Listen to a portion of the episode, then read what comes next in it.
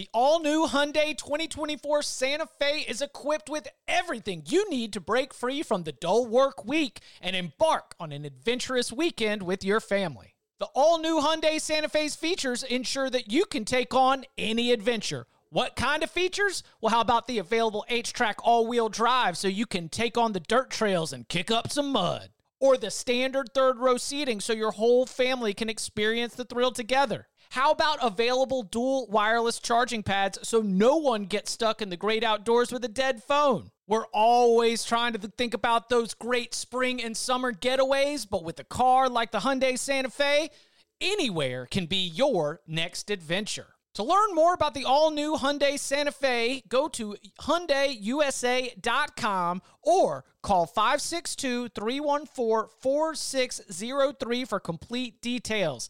Learn more about the all-new Hyundai Santa Fe at hyundaiusa.com or call 562-314-4603 for complete details. Welcome back to the Cover 3 podcast with your hosts Chip Patterson, Tom Fornelli, Danny Kanell, and Bud Elliott. It's your call for the best college football coverage from National Signing Day to the National Championship and everything in between. CBS Sports presents the Cover 3 podcast.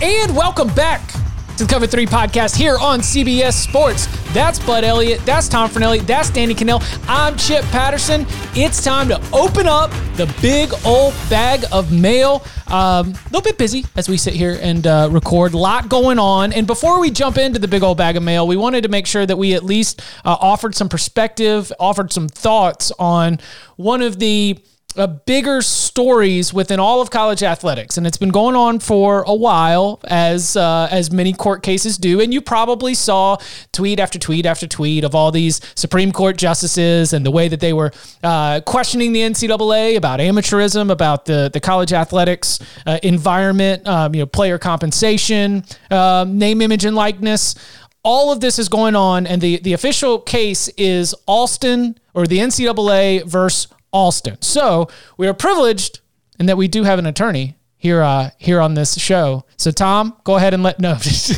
but uh, I, I've I've got some questions. Uh, like I, I, I mentioned before we started recording an earlier show this week, as things were going on, you know, I said it feels like something that when I know we're not going to get the actual decision until you know uh, what June was it the end of June? Yeah, yeah. I think is the is, is when they're expected.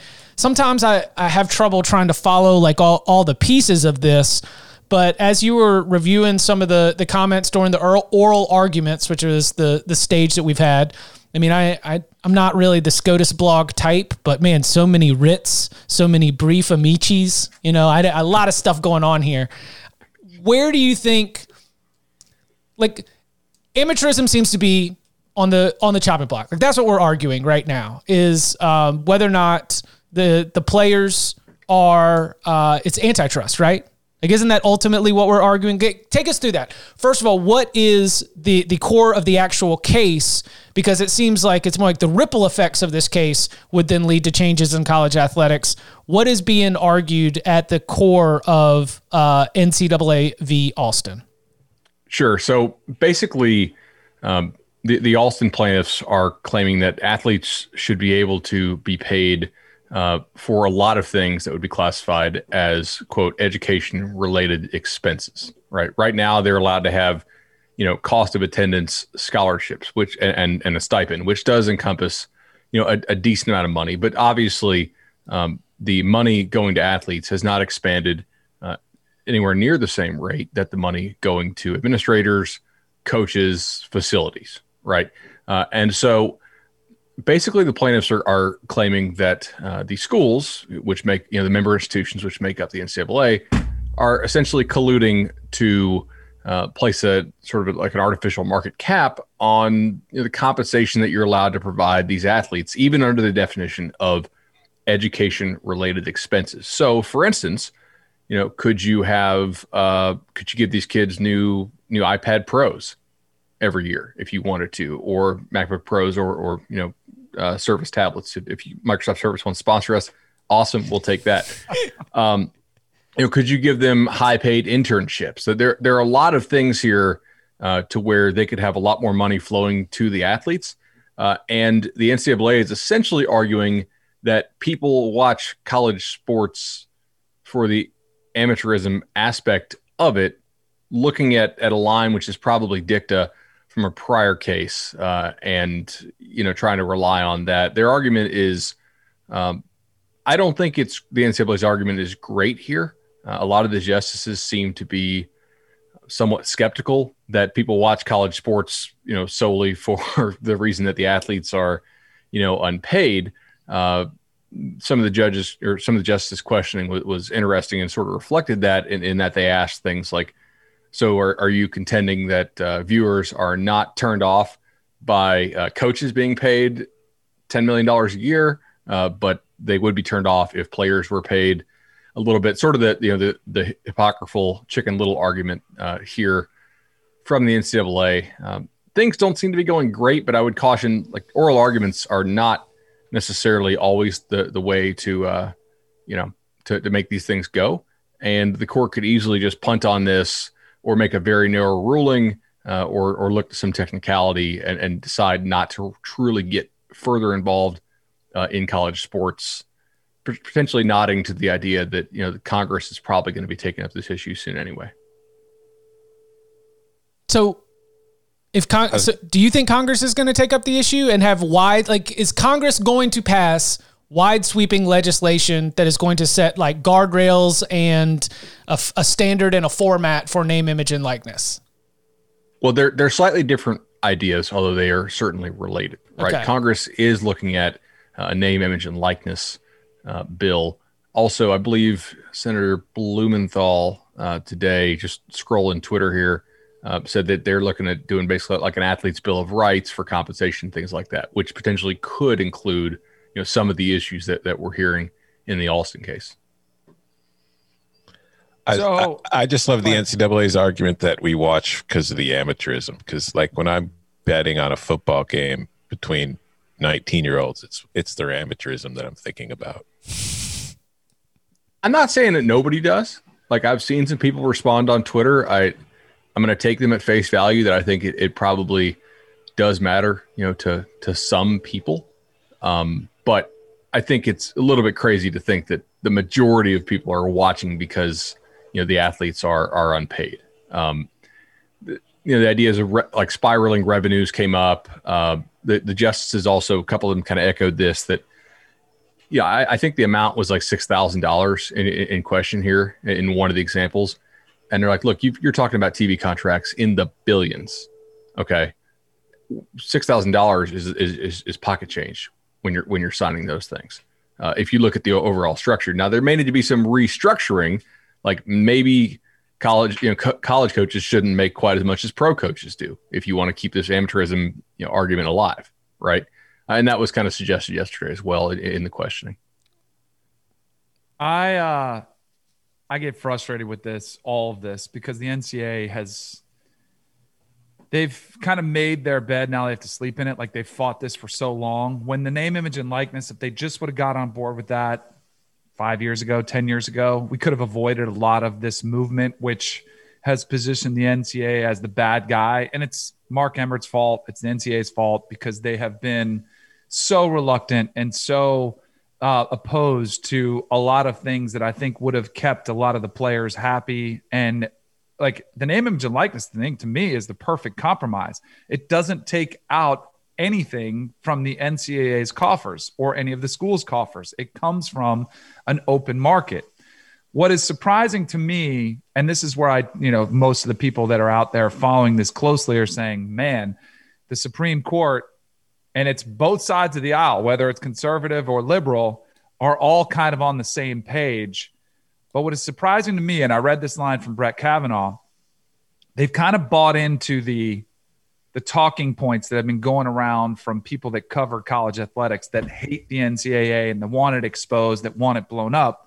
So Kavanaugh's lies, uh, line says this: It does seem schools are conspiring with competitors, agreeing with competitors. Let's say that meaning other schools.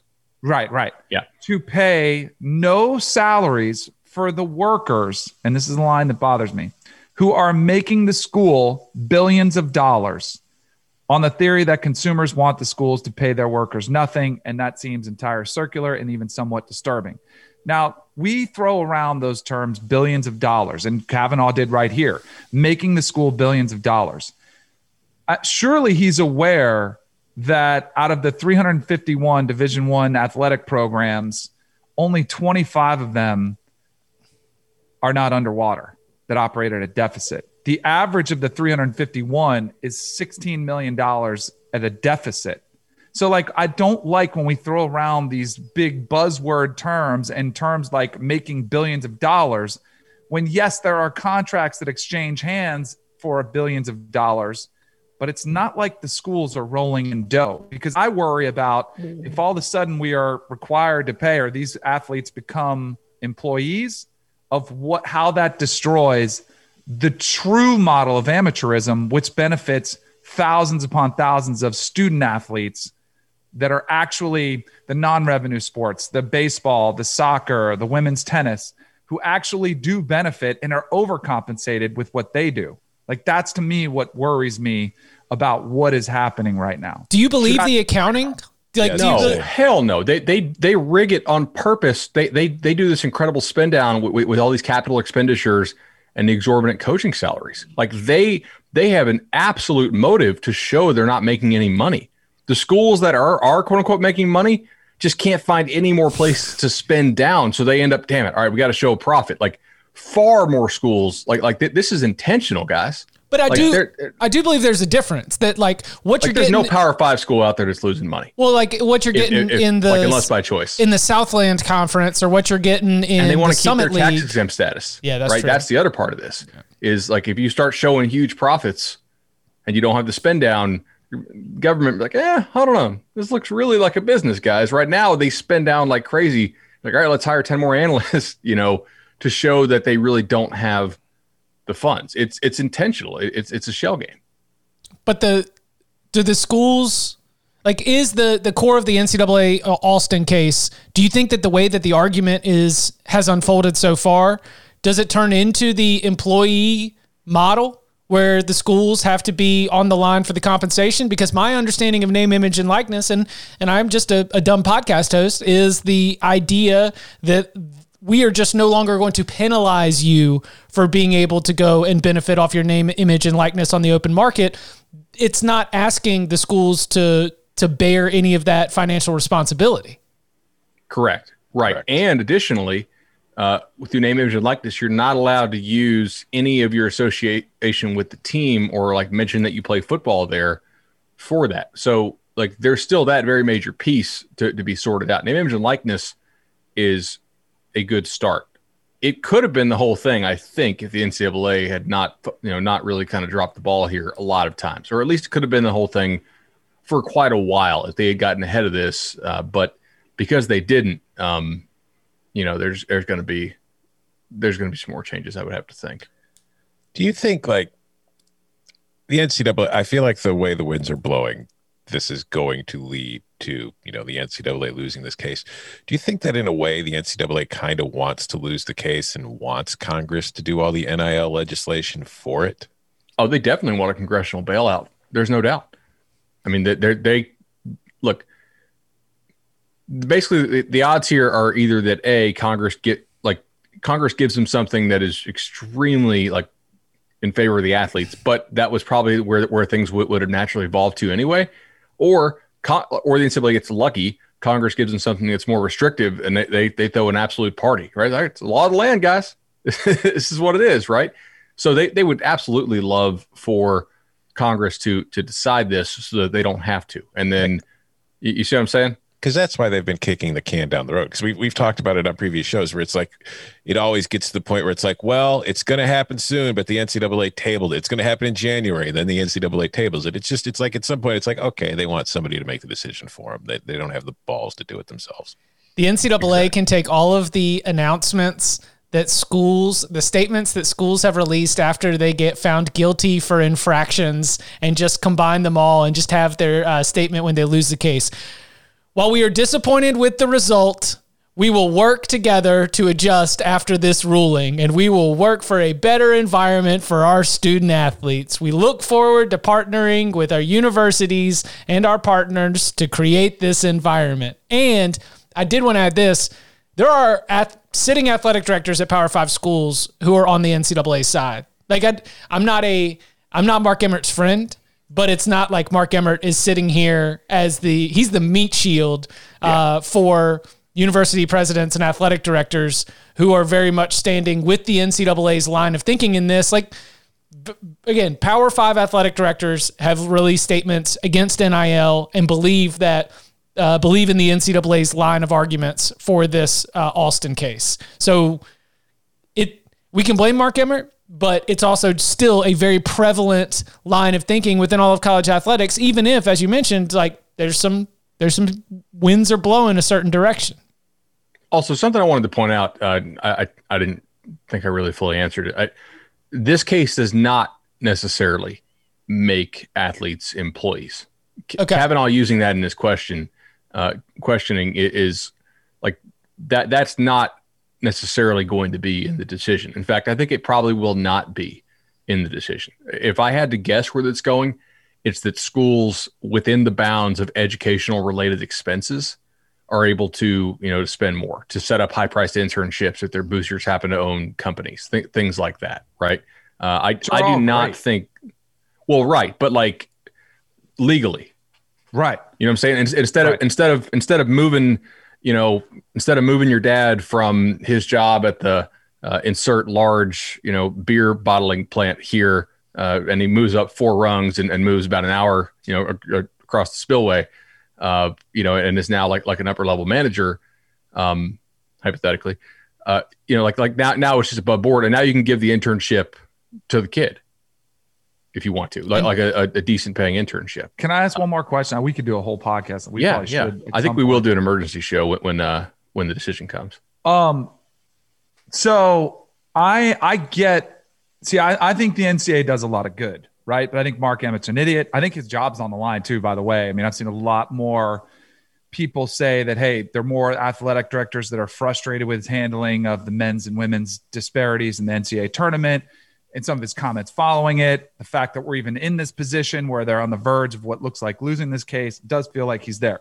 So I am not a Mark Emmert apologist. I do, again, and I stated it earlier, I think there are a lot of positives that come out of the amateur model, mostly for like the under the radar student athlete who gets a great experience, who leaves school with no student debt, who, you know, gets a degree, parlays that into a job and has a pretty good existence. Like I think the NCAA actually during the NCAA tournament has done a better job of promoting that aspect as opposed to the student athlete that got ridiculed when there was the kid, um, you know, the student athlete, the last commercial, and he's going to class and he looks like he has this great time, and people were like, "That's not what it looks like."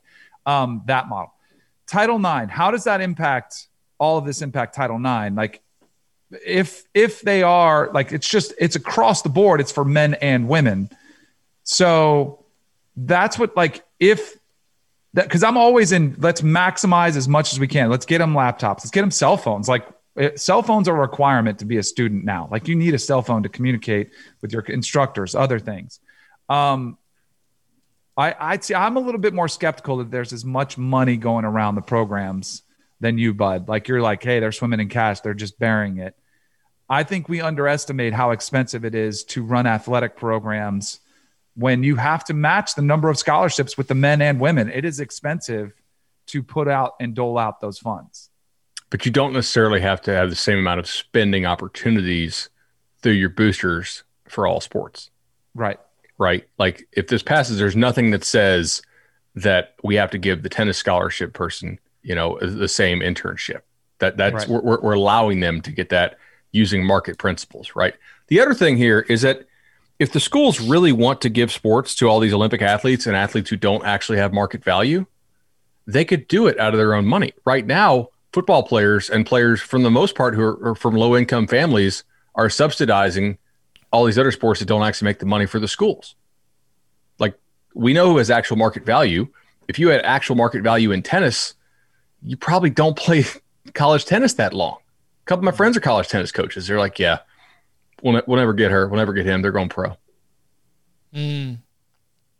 Interesting. We will have an emergency podcast when the announcement is released, including uh, 40 times for all of the interns as they come sprinting out with the decision in their hands. I want to know who in the CBS News office is preparing. I want to know that you're stretching. I want to know that you've got laser times. Oh yeah, what do we think about all these wild uh, these pro day times? How we feeling? Uh, how we feeling about the the good old pro day inflation that's going on uh, across the country right now? I, I I seen more four threes and four fours than I've ever seen in an NFL draft process. Okay, let me ask this.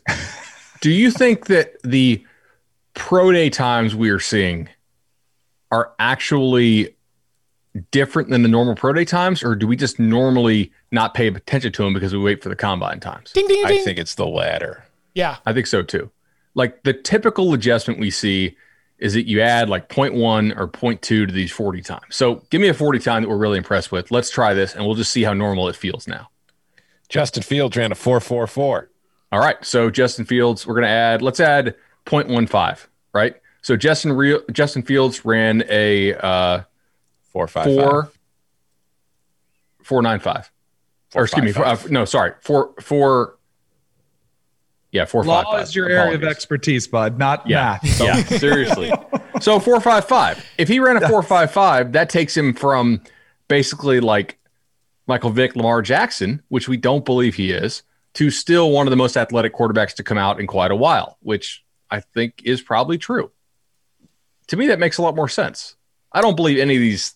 No, I get these like five fakes out of five. So do you think that it's just the NFL draft like and and Danny maybe you can also speak to this as part of the NFL media as well. Is it just the NFL draft ecosystem because it's it's the reporters are like GMs are just wowed by what Kyle Pitts does. You know like I mean are they being suckered into this as well? Is like is everybody just getting like pulled into the idea of these crazy like look at Zach Wilson's 70 yard bomb at his pro day at altitude, thin air. Come on now.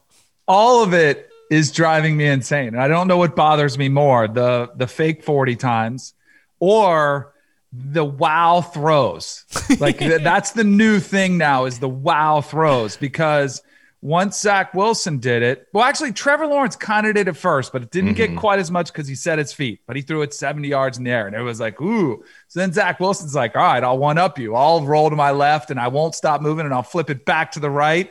And everybody's like, oh my gosh, that's the greatest throw I've ever seen. And then Justin Fields is like, oh, you like that? Let me throw mine. And then Kellen Mond gets in on the action. He's like, you guys are nothing. I can do this too. Uh, and it's all this, but I do think it kind of goes back to in our business. And this is one thing that frustrates me because I don't like hyperbole. I don't like saying things just to get a reaction, although I get accused of that all the time on Twitter. I usually have a pretty firm belief behind it.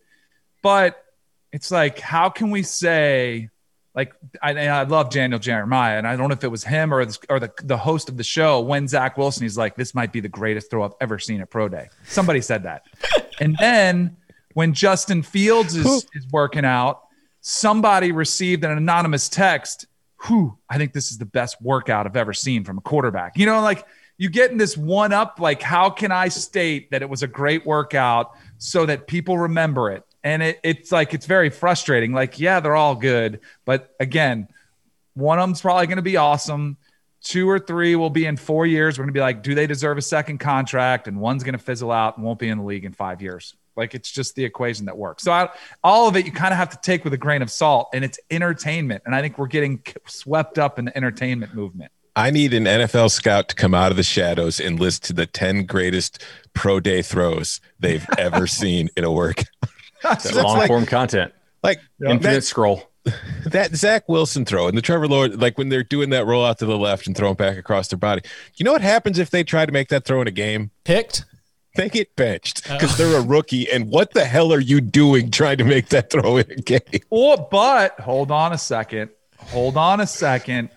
We have found a Sam Darnold throw that kind of resembles it. Exactly. Oh, look, You're doing it against air. Like these guys are NFL draft prospects for a reason. There's a reason that they're being considered Right. in the first round because they could do that kind of stuff against air. How many how many throws, singular throws, can you remember from Brees, from Peyton Manning, from Tom Brady? Like I don't remember one throw of Tom Brady's career where I was like, I couldn't have made that. Like I, every throw that Tom Brady makes, I could probably make in itself, but I couldn't do it as consistently as he could. I couldn't read the defenses to make that decision as good as he could over the course of 20 plus years. Like it's these wow throws are just that. They're wow throws. Like guess who else had wow throws? Patrick Mahomes in the Super Bowl. Guess what they were? Incompletes and he lost. You know, like I like I just I don't understand the wow concept that we have fallen in love with. And I wonder if GMs are falling in love with it, but clearly they are because we've overdrafted quarterbacks for the last six or seven years now, where they're guys that I look at coming into the season. I'm like, yeah, like Mac Jones, is a good example. Coming into the year, I'm like, maybe he's a late first rounder. After the season, I'm like, probably still the pick in the 20s. And then now he's going to go probably number three overall. Like we just keep, and it because there's FOMO. We have so much FOMO with quarterbacks that you're going to miss out on the next Patrick Mahomes. So if you need one, you're taking one no matter what. That's yeah, I feel like I was the high guy on Mac Jones last offseason because Barton was giving the job to Bryce Young, and I was like, whoa, whoa, whoa, back up. Mac Jones is pretty good. I I am not going top three pick Right. with my appraisal of Mac Jones. but that's it's so funny because that's the thing. Like general managers and scouts are, you know, paid to make these smart decisions, and it's like they're all getting transformed back into fourteen year olds on the playground. like the the simplest things are getting their attention. There doesn't seem to be any balance, and that's why I was. I, I'm willing to entertain the idea that they are feeding the media beast. Like I remember, uh, I've, covered maybe three or four NFL drafts in person. And it was only when I was in Radio City Music Hall talking to other people there that I really understood the sm- idea of the smoke screen and the smoke screen being very real and like, you know, planting all these stories about who likes who, how good a player is, pumping up somebody else's stock so that the player you really want will get there. And so that's when it was, uh, I became a little bit jaded to the whole NFL draft information game because it, it seems like not only is it entertainment, but it's poker and everyone's trying to like run up the pot and call somebody else's bluff. Yeah, and it, it becomes an echo chamber, and it also like I I don't know if I've talked about this on here before, but like you get the situation where Patrick Mahomes is the hot young QB, so everybody goes looking for the hot, next Patrick Mahomes, and because Mahomes makes those kind of throws in games. Now we have to see everybody doing it in a pro day because now, so it's like when Zach Wilson makes that throw, it's like, oh, this guy could be the next Patrick Mahomes. And maybe he is, but maybe there's a thousand other things that Patrick Mahomes does that he doesn't. Right. I do think and I'm interested in Danny's thoughts on this. Like the idea of off-platform throws, r- really starting with Aaron Rodgers, and then, like you said, Tom, extending to Patrick Mahomes. I, I think that's important, but it's really not the only thing. Like that can help you be a superstar, but what gets you benched is the inability to play from the pocket and deliver the mm-hmm. ball accurately normally. Like that's a cool, but it's like a it's like an added bonus if you can do that. If you you can still be a pretty decent quarterback in the league if you are not an amazing off-platform thrower. But there are definitely guys who are good off-platform throwers who just don't have the accuracy and the consistency to operate from the pocket. And make like I feel like it's being overrated a little bit. Like we used to never talk about it, and now it's like all these guys talk about. Yeah, and it's like if you it's like if you go to like an NBA draft workout, right? And there's a kid that's making consistent shots from half court. You're like, hey, that's cool. That is a skill. That tells us something. But you're not just drafting the kid because he makes a lot of shots from half court in practice. Right. I think uh, I think it's interesting you mentioned NBA because I do think the NFL is following the lines of the NBA draft and going more on potential. Like, mm-hmm. okay, you get quarterbacks who only played one year, like Dwayne Haskins, like Mac Jones. Um, you go for guys like Carson Wentz, who's a North Dakota State guy. You're like, yeah, whoa, that doesn't bother him anymore. And Carson Wentz is a good example of somebody who, even when he was playing and was playing great, uh, 2017 when he was, you know, MVP candidate, and he's making all these cir- circus throws and wow throws and off-platform throws. Like he never learned how to curtail those, so that didn't get him in trouble. And then I think one of the biggest aspects of being a quarterback in the NFL is having mental toughness. And you can say all you want about Carson Wentz's physical ailments and his surgeries and issues he's had. I think mentally he became fractured because he took so much criticism. You have to have thick skin. And I think it affected his play. Like, and we never talk about that aspect because we're too busy watching guys throw it across their body 70 yards in the air. But I do think the reason, Bud, that they want that is I think it's a it's a get out of jail free card uh, from for coordinators. Like if you don't call the perfect play, like you know, if I if Tom Brady, Bateman, those quarterbacks I mentioned, if they aren't cerebral and get themselves in the right play, if you don't call the perfect play, it's probably a sack. Now you draft a guy like a Zach Wilson, you call the wrong play, he could scramble out and get you that play. The problem is he could scramble out and throw a pick too, which is probably the more likely outcome with a Sam Darnold, who you know isn't given much of a sporting cast and all that athleticism isn't going to bail you out. I want to tell you about the all new Stitcher podcast app. It's been rebuilt from the ground up to make it easier to listen to podcasts on the go or in the revamped web player. Stitcher is home to all your favorite podcasts, from classics like My Favorite Murder, This American Life, and How Did This Get Made, plus all the CBS podcasts. Eye on college basketball, fantasy baseball today, and of course, your favorite the Cover 3 podcast. In Stitcher, you have more control, like setting your download preferences per show and the ability to listen virtually at any speed. With Stitcher, you can listen to your podcast anytime, anywhere. So give the all new Stitcher app a try. Download it in the App Store or at stitcherapp.com slash download. Coming up on the other side, we open up the big old bag of mail, including what goes into our consideration of coaches for rankings and the like. Uh, uh, some thoughts on Mel Tucker so far at Michigan State and the spookiest atmosphere in college football next. The perfect combination of versatile athleisure and training apparel has arrived. Thanks to the visionary minds of New Balance, Clutch Athletics, and Rich Paul, the designs reflect the heart of the athlete and the spirit of the community. With rising defensive football stars Will Anderson and Chase Young on the roster, Clutch Athletics brings the best innovative gear to all athletes, giving them style and performance on and off the field. Learn more and purchase Clutch Athletics at newbalance.com. This episode is brought to you by Progressive Insurance. Whether you love true crime or comedy, celebrity interviews or news, you call the shots on what's in your podcast queue. And guess what? Now you can call them on your auto insurance too with the Name Your Price tool from Progressive. It works just the way it sounds. You tell Progressive how much you want to pay for car insurance, and they'll show you coverage options that fit your budget. Get your quote today at progressive.com to join the over 28 million drivers who trust Progressive. Progressive Casualty Insurance Company and Affiliates. Price and coverage match limited by state law. This question is from Jake. I love you all, and I have a question regarding coaches. Chip mentioned how CBS Sports will release their coaching rankings before the start of next season. My question is how do you determine and weigh the factors of a good coach? In my opinion, there are three factors that determine how good a coach is. Number one, recruiting. Number two, player development. Number three, in game coaching decisions. Some coaches are only good at the first two cough, Kirby Smart, cough. Yet he is consistently viewed as a top five to 10 coach, while some coaches like Mack Brown do not get enough credit for their in game coaching decisions.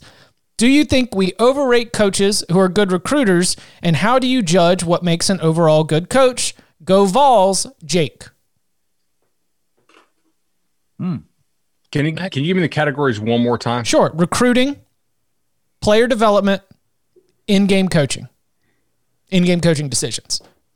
And so, Mack, elite in game yeah, coach. Are we sure right? about that one? Let's, let's look at his total career. How many games did, Mach, did, did, did, did Mack Brown totally botch at Texas? Right. And player development, not always a thing at Texas. Like so far, I think it's going well in North Carolina. You know, we'll see how if they can take yet another step this year. I, I'm fairly high on them. Uh, here, here's the deal: why we value recruiting so much. How many rings does Mark Dantonio have? How many national title rings does Gary Patterson have? Give me another guy that people think does a great job with lesser talent. Kirk Ferentz. Kirk Ferentz, zero rings, right? Lord, Lord of the no rings. Okay, if you want to play on the biggest of stages, you have to be able to recruit the elite players. And it is a very different thing. The process about like it's not just hey like let's pitch some playing time. There's a lot that goes into it, and you have to be able to handle that and manage that entire recruiting organization. Like that's a we don't talk about that a whole lot. That's a pretty big deal. Um, so no, I, I don't think recruiting is overrated, because you don't develop your way to a national title right? The numbers are clear and they get more clear every year. You need to load up your roster with stud upon stud upon stud. You have to be a guy like one of the reasons I think I'm more of a believer in Cristobal than I used to be is just I know guys on that staff. They talk recruiting every meeting. He's Cristobal is finding a way to work recruiting into every single meeting, whether it's a you know, meeting about recruiting or not. Like that is a primary focus, and every coach in that staff knows it. Like you have to live it and breathe it. And so, no, I I don't think um, it's overrated if you want to play for it all. If you don't, I think you can really do a nice job without being a great recruiter. If you want to try to get to bowl games, if you want to overachieve, you can you can win with program fit. You're not program fitting your way to a national title. Yeah, no, I I think it's it's like you just said, it it depends on what you're looking for for your program. If you want to win national titles, recruiting is going to be more important than anything.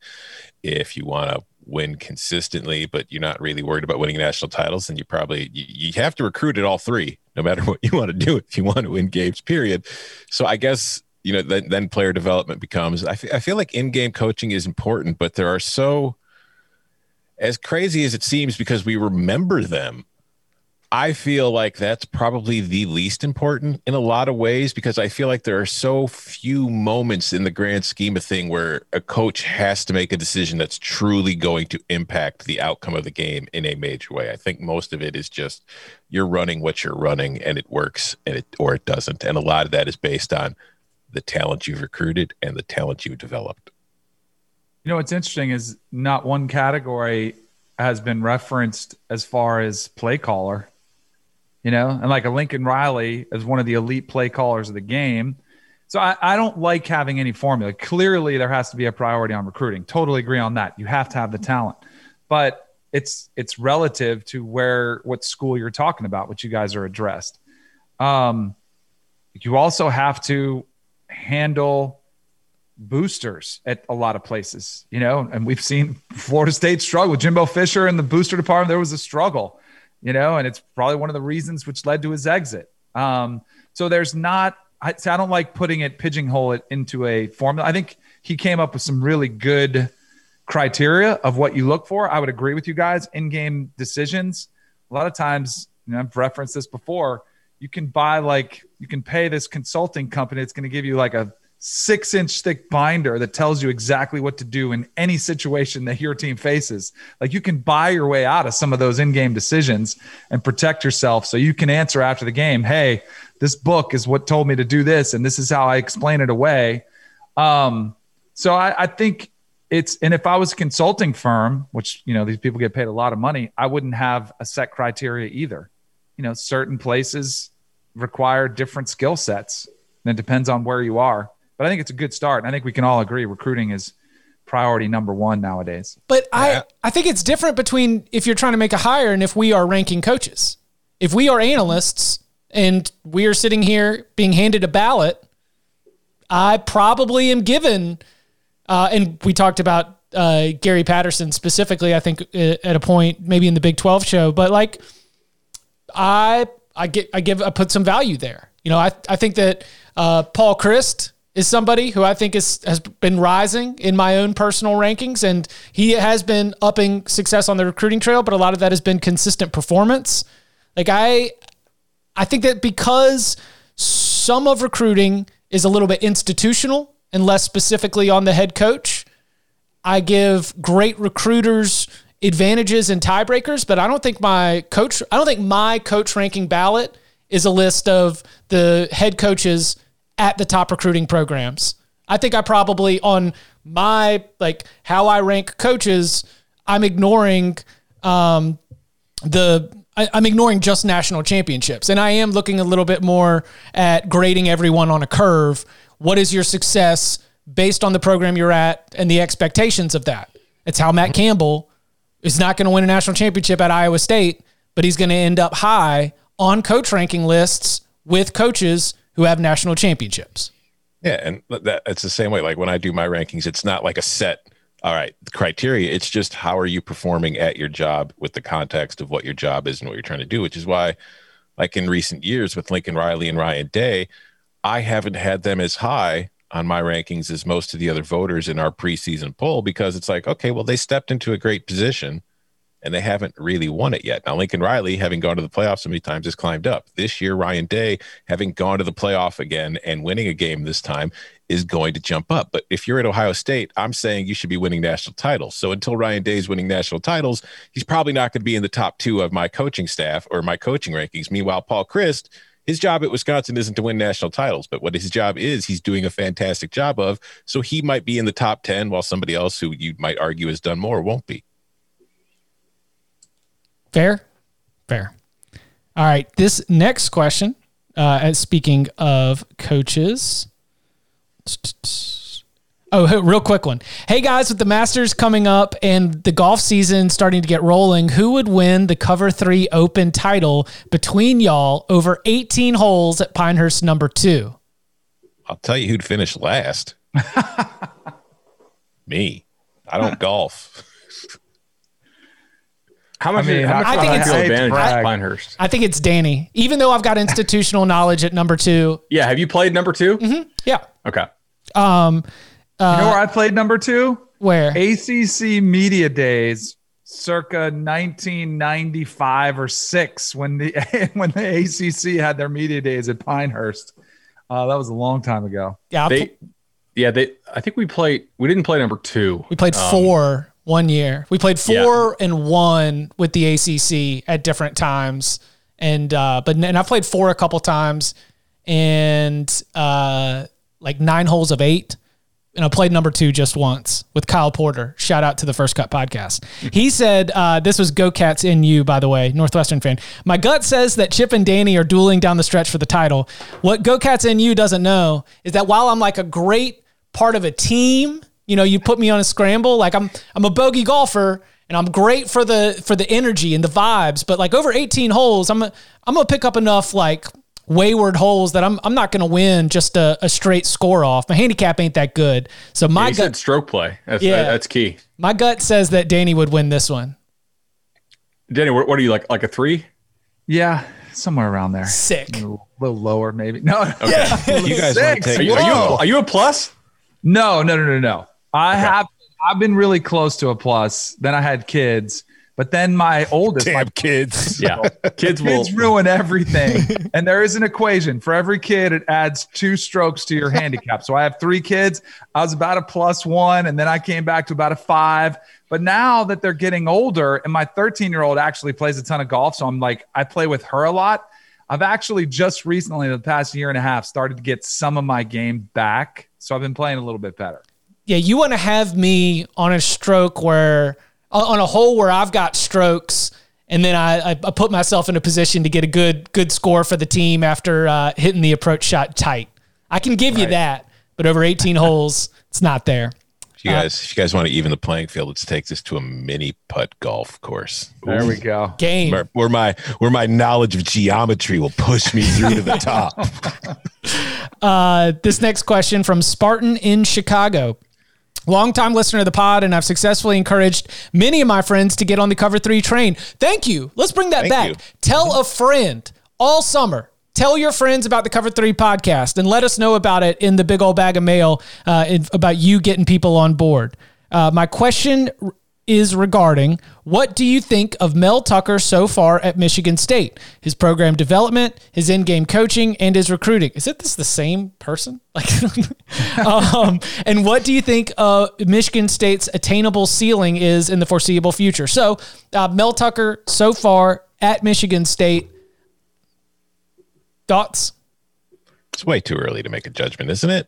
I think that you could, if Mel Tucker, long time you know, defensive coordinator, longtime defensive assistant. I will say the extremely small sample size, including Colorado, at least has given me the like, yeah, he can be a pretty good head coach at a Power Five school. Like I've at least done the like check mark for. I don't like. Do you think Mel Tucker is, falls into the category of the defensive coordinator who happens to be a head coach? The worst, the thing that the Pac-12 is littered with. I haven't seen signs that that's not the case yet. Right. But I don't think he's. I don't think he's big dumb defensive coordinator. Agree. Who's the head? Yeah, he's not Will Muschamp. Right. I don't think. Like they actually did evolve a little bit down the stretch last year. Yes. Uh, like they, their first couple games, they were it was just insane as far as run, run, third and eight. Uh, but they they they showed actually quicker signs of progress um, than I, I thought they would. I think Mel Tucker's a really good recruiter. Like everybody works with him, seems to like him. So I I think it's very possible he could do good things at Michigan State. The the one I guess caution I would have here, and I agree with Tom that it is too early because this is definitely one of those last year was year zero scenarios. Personally, I think uh, is that you know, look at the external circumstances under which Michigan State uh, rose up under under Dantonio. I mean, you had Penn State coming off the the massive sanctions, right? And they they got them waived, but it still took a while to build that back up. You had Michigan coming off what Rich Rod, Brady Hoke, uh, and we can laugh all we want about Harbaugh, but Harbaugh's done a better job than those guys have overall, I think. So, uh, if Michigan State controls what it can control, I think it, it can be a consistent bowl team and probably a win or two better than that a year. But there are certain factors outside of its control that will largely determine its ceiling. Also, look at the QB situation he inherited. Like, Yeah. how much can you really put on him with that as your QB? I want to see how many ways Tom can sneak Rocky Lombardi into each show. Like, how many shows can we keep this going? Like, did we did we get him in, in the Pac-12 show? Listen, I'm not name checking him. I'm just, you know, I worry that Mark Dantonio has done to the coaches that follow him what Steve Spurrier did to the coaches that follow him at South Carolina. Because I don't know if South Carolina getting multiple 10 win plus seasons is obtainable. And it's kind of similar when you look at what was happening in the surroundings. Like it was the end of the Mark Richt era, there's a little bit of uncertainty. You had Florida post Tim Tebow era, you know, coaching, you know, turn Tennessee's been Tennessee and kind of a weak SEC East, and Spurrier was able to take advantage of it. Similar kind of situations, what you saw with Dantonio, with some of the guy things you mentioned. So uh, it worries me because we already deal with fans dealing with unrealistic expectations when their teams haven't done it, even in recent history. But I think both these fan bases be like, well, what happens? Why why can't we do what Spurrier did? Why can't you do what Mark Dantonio did? And I think it was the perfect storm for those coaches and good coaches, not to take away from what they did, but you do need help at programs like these to have that run of success. This next question is from Snow Day. Love the pod. To be honest, I always loved Danny, but Chip had to grow on me. There you go. I'll go ahead and take that one. Uh, and that's that I'm an acquired taste. That is absolutely true. If you look at aerial pictures of Ohio Stadium, aka the shoe, you can usually see two identical looking buildings pretty close to it. Those are old dorm buildings, and convicted murderer and cannibal Jeffrey Dahmer used to live in the one closest to the stadium. Isn't that cool? Question mark. My question is, what do you think is the spookiest atmosphere or location in college football? How did you not save this for a Halloween episode? Because like, I, I mean, we got that's so far away. yes, it is. I could see the two buildings. I'm looking as our questioner asked. Wow. I wonder which floor he lived on. Thirteenth, definitely. Right? Yeah. Totally. Oh, I can't see the 13th floor from this shot. spookiest uh, atmospheres i always number one I, I go to any one of these campuses slash stadiums that's in a remote location and it's got to be uh, e- when we are in the like fog slash like starting to get cold kind of atmosphere especially at night like, I mean, immediately the Pacific Northwest is easy because Yeah. you start thinking about Pullman, you start thinking about Corvallis, like those, those really come to mind. But you can get some, like, oh, man, I wish, wish Coca was on the horn here. Like, I, f- I think West Virginia could be a spooky atmosphere and like on the right kind During of the evening. day when it's sunny.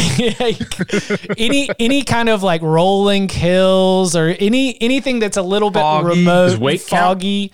Wake Forest.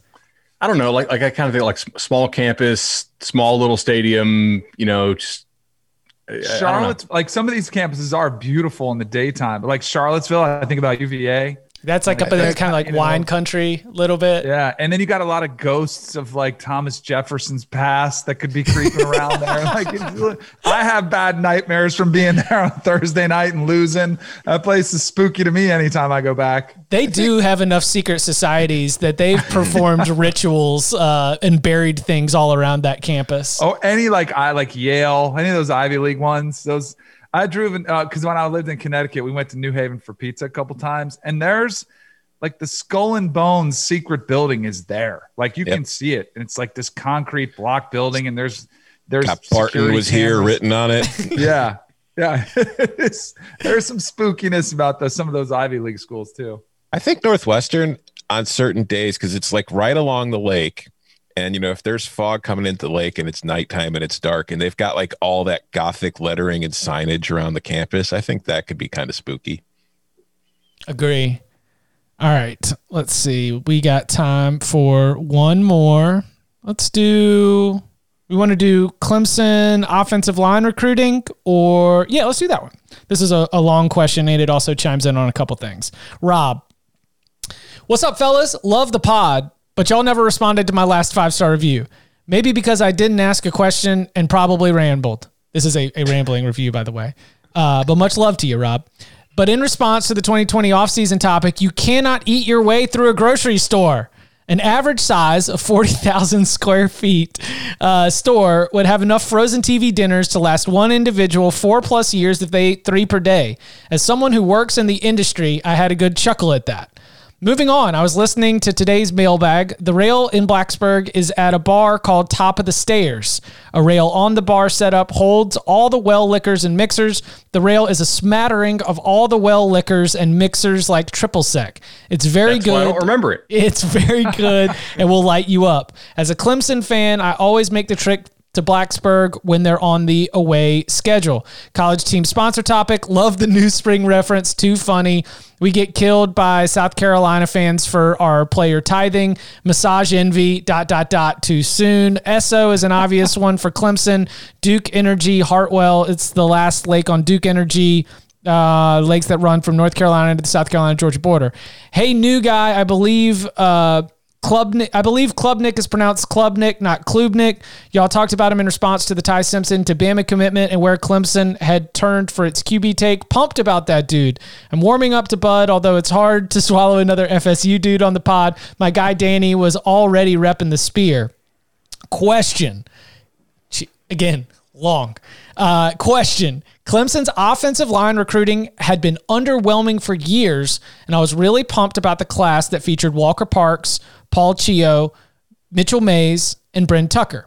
Do you think that Clemson's scheme on offense sets them back with offensive line recruits? It seems like we miss out on top rated dudes, and when we do hit on a Jackson Carman or Mitch Hyatt, they don't ever get drafted high. John Simpson was the first Clemson offensive lineman to get drafted since 2014. Does Robbie Caldwell need to call it a career, or is Dabo and Elliott's scheme the issue? So uh, I'm, I'm glad he actually mentioned that the, the stat uh, about the guy drafted in 2014. Clemson went a long time without really having any offensive lineman drafted highly, and even longer with, with or, excuse me, went a long time without having guys drafted, and then like even longer without having you know many guys drafted highly. Um, elite offensive linemen are some of the toughest players to recruit because let's face it, like God just doesn't make that many guys that big who can move that fast. And like it's not that hard to get a four star receiver. There's a lot of dudes who can run. You know, it is harder to get those elite level recruits. And because Clemson did not have the success, like the proven success of sending guys to the NFL at that position, I really think they had to wait a little bit to, to get some of those guys in, in terms of, hey, look, that's a school I can go to and they're winning a lot, right? Dabo can pitch that as, hey, you're kind of the missing piece for us to be winning even more. And I think he successfully did start to do that some, you know, in like 18, 19 classes and, and 20. They're doing a much better job of it now. Um, like they're they're signing just as many four and five stars, if not more, than they are three stars. They obviously have you know two committed right now as well. Uh, I I don't think it's necessarily a scheme related issue, uh, and, and I don't think it's really a you know strength and conditioning related issue because they it's not like Clemson turns out a bunch of guys who who can't run or, or can't lift at other positions. I mean, just see the you know the defensive line. I, I think it just took some time. really. Like Clemson, even when Clemson wasn't killing everybody, they still were sending NFL guys on the defensive line. And so it was easier to recruit with your positional success for that. With offensive line, they didn't have that. So I think it was a bit of a delayed effect. And I also think to his point of when we when we do sign highly rated guys, they don't they don't turn out to be stars. I think you have a sample size issue there. I know he he cited like like two. I mean, to me, sample size of two is is simply not enough. We know for a fact that if you sign a lot of these guys who we we rate highly, you're going to send a lot of them to the pros. All right, I got this is my this is my book of notes. I got a notebook Ooh. all through here. I keep them all the time when I'm jotting down prep stuff. So I'm glad I had it. So I've read this on here before. Uh, this I actually found this stat after their playoff loss to Ohio State because Trevor Lawrence was getting hit a lot. And they're like, oh, they're getting whooped up front in the offensive line. Mm-hmm. And against their better competition, they did get beat up front. So in the last decade, since 2010, Clemson has had three offensive linemen drafted, zero first rounders. Bama has had 10 drafted, four first rounders. And Ohio State has had 11 offensive linemen drafted with two first rounders. Like that's a pretty big disparity. Um, and I think a lot of it just has to do with priority. Like I think they've emphasized, I think hopefully they do self scouting, which I'm sure they do and they look at it and they say, you know what, we are getting whooped up front, so we have to emphasize that because I think you can become enamored with the quarterbacks, with the running backs, with the skill positions because they've had awesome players at those positions and on the defensive side of the ball and the defensive line. But I think that's one area that they've kind of reprioritized. So I'm sure in another decade, you'll see these numbers start to get a little bit more balanced um, because I think it has been an issue for Clemson. I don't think it's scheme related. I, I think you know I, I think it's just a priority that they haven't prioritized. And they've been able to get away with it too. I think that's one thing you notice when you have Deshaun Watson uh, playing for you, who his escapability is top notch. And when he played against Alabama, he ran the ball more than he did against everybody else. Same thing with Trevor Lawrence. When he played against the better teams, they ran him more. He got out of trouble more often. I think they were able to get away with it. And I think they're realizing, okay, we want to have a little bit more of forgiveness if our quarterback isn't elite level scrambling around. So let's try to boost up our offensive line. I mean, take it back to when they were Lil Low Clemson, you know, like real Lil Low Clemson. The order of priority, I think, has matched what you need to be successful because quarterbacks, wide receivers, defensive line. Like so those were the first places where Clemson has been elite. And so I, I can't really argue with that priority, right? Like that's that if we um, if we've got game changer at quarterback, if we can overwhelm you on the outside with multiple future pros, and if we can get after the get after the passer and create some pressure up front, it's, a good way to win a lot of football games. So it's like as Clemson continues, you know, it's like we we look at them in the small picture, but in the big picture, when they're going up against an Alabama or an Ohio State, like offensive line sounds like it's the the next spot to really level up. So definitely something that I'm sure Clemson has in mind. Next week, we're back. We're going to finish the Pac 12 South. Then we will turn our attention to Notre Dame, BYU, top schools from the group of five, independents in group of five. Heck, maybe even we get a Liberty on here. Anybody know what uh, Liberty's spring practice schedule is? I don't know. I'll give, give you the Hugh Freeze hand from the uh, the coaching box right here. Uh, you can follow him on Twitter at Bud Elliott3. You can follow him at Tom Fornelli. You can follow him at Danny Kanell. You can follow me at Chip underscore Patterson. Gentlemen, thank you very much. Thank you.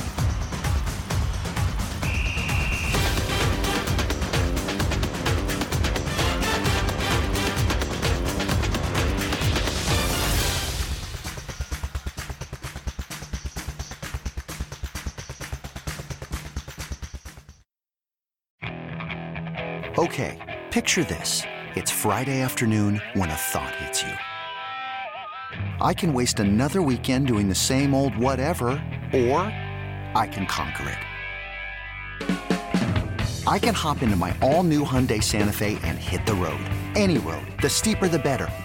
Because my all new Santa Fe is available with HTRAC, all wheel drive, so I can hit the trail without a worry in the world. Heck, with three rows and best in class rear cargo space, I can pack the whole family in with all our gear. We've got available dual wireless charging for our phones so we'll never lose touch with civilization, and we won't lose touch with the primordial power of Mother Earth. So which is it? Waste the weekend or do something a little more epic? And conquer it in the all-new Hyundai Santa Fe. Visit HyundaiUSA.com or call 562 for more details. Hyundai, there's joy in every journey.